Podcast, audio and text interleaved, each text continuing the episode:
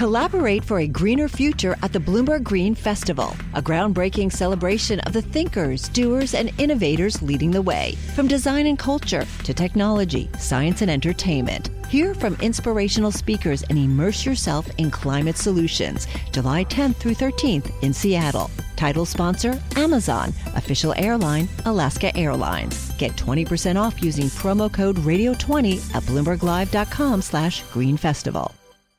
The proposed marriage of Anthem and Cigna hasn't, hasn't exactly been true love. It was supposed to be a $48 billion deal that would create the largest U.S. health insurer. Instead, it produced two court decisions blocking the acquisition and prompted the companies to, to accuse one another of harassment and sabotage. The merger may or may not be dead, but the legal fight is sure alive. Last week, Anthem asked the Supreme Court to intervene, saying a federal appeals court used outdated economics in ruling against the deal. And today, the two companies are appearing in state court in Delaware, where Anthem is trying to stop Cigna from withdrawing from the agreement. With us to sort all this out is Jennifer Rie, Bloomberg Intelligence Senior Litigation Analyst. Jennifer, thanks as always for joining us. So, usually, when you have companies that are trying to, to, to merge, and you know, antitrust enforcers block a deal or sue to block a deal, and the federal court uh, says, Yes, I'm going to block the deal, the companies give up, they walk away. Why has this deal been different than that? That's a really good question. Uh, it's a little bit hard to understand in some ways Anthem's strategy here. Um, but yes, that's usually the case. The, they don't usually go quite this far. And I think that here, you know, Anthem obviously feels very strongly about its efficiencies argument, which is a different efficiencies argument, I think, than is usually made in a merger case, more more complicated than usual. And, and by saying that, um, I should go back and say that that efficiencies based on the guidelines that the government uses to weigh mergers and whether or not they violate antitrust laws, they are supposed to take into account efficiencies that could be generated by the merger that might offset anti competitive effects that could occur via the merger. And if those efficiencies could offset those effects and outweigh those effects, the merger doesn't violate antitrust laws. And I think Anthem believes they have a strong argument here that that is the case. Obviously, the district court rejected that position, um, as did the appellate court. And, and they also have a situation where they have to pay an almost $2 billion breakup fee for failure to get antitrust clearance. Well, $2 billion, Jen, that could have something to do yes. with their, their desire to keep litigating this. But um, you know, it's hard to get the Supreme Court to hear a case, even if you think the lower court is wrong. And, uh, you know, very few certiorari petitions are actually granted by the court. Their docket is relatively small as a percentage of the number of cases that people ask them to hear.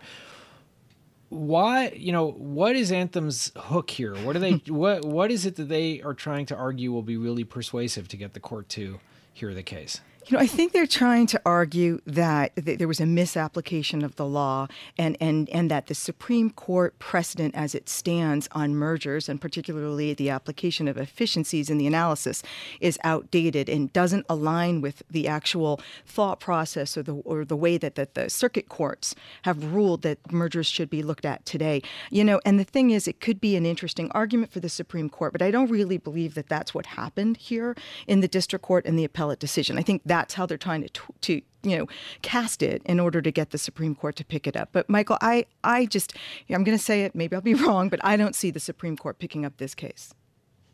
Well, it would certainly be interesting if they did. The Supreme Court hasn't ruled in a merger case since, I believe, 1974. So it would certainly be an area of the law that they haven't addressed in a while.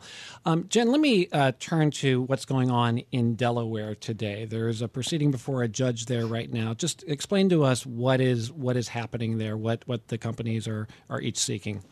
Sure. So what happened here is that um, Anthem had the ability at one point in time to extend the termination date in the merger agreement to April 30. I, don't remember what the date that was triggered. I think it might have been February. And um, they had the unilateral ability to do that. They didn't need Cigna's okay on that. And before that happened, Cigna actually tried to enjoin them, tried to get a declaratory action that they that they Anthem had breached the agreement and could therefore not um, trigger that extension date, that April 30 date. And the court said no, that's not the case. They can trigger it, and they went ahead and did it. And the court also enjoined Cigna from terminating the agreement you know, before April 30. Now that date has passed. They are still enjoined. So today, I believe that there is a hearing where they're going to decide, the court will decide um, or listen to arguments as to whether that temporary injunction, temporary restraining order should be lifted and whether or not Cigna should be able to terminate this agreement. Well, what you know, what are the consequences here? Eh, because one would th- one could see an argument that, well, look, what's the big deal? The Supreme Court's going to hear the case, just keep the injunction going. But it's not quite so simple for Cigna if the injunction stays in effect, right? Absolutely right. I think what really complicates things here, certainly we might know, we might know if the Supreme Court's going to pick this case up, let's say by uh, October or just after October. But what really complicates things is that companies that are being acquired when they're in this period of limbo, as a merger is being considered, definitely suffer harm to the market. You know, I'm sure Cigna has an argument here that it's difficult to renew contracts, that they lose customers, they perhaps might even lose employees. And it's already been in limbo for almost two years. So, you know, to, to, it's no easy decision to just say, hey, the court's going to decide in October whether to pick this up. Let's just keep this thing enjoined and let's just, you know, keep Cigna in limbo here. Not to mention the fact that even if the court picks it up, you need to hear it, you need a decision, and there's a good chance the Supreme Court would remand the case to district court. So we're talking a few years. You know, not just October. Jennifer, there's been so much rancor between the two companies in, in this deal. I mean, really a remarkable level of accusations going e- each direction. If somehow this deal could go through, um, is this a, a, company that would be uh, sort of, uh, you know, permanently scarred, a combined company that would be scarred by by all that went into this this uh, legal fight? Well, you know, it's hard to say. I think that if it did go through and they merged it with their performance would have to bear out what they say it would be. I mean, the district court judge certainly felt that the rancor would affect their ability to integrate and their ability to achieve some of the efficiencies they argued they could achieve. But if they actually did merge and they were able to achieve those efficiencies, lower costs for their large company uh, customers, as well as, let's say, what, what's considered the Cigna more innovative, better product, well, then I, I, suppose the marketplace would would accept that and be happy with that.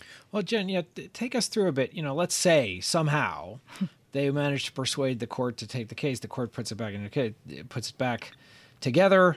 Uh, it goes through. You know, what is Anthem really saying? The benefits are of doing this merger.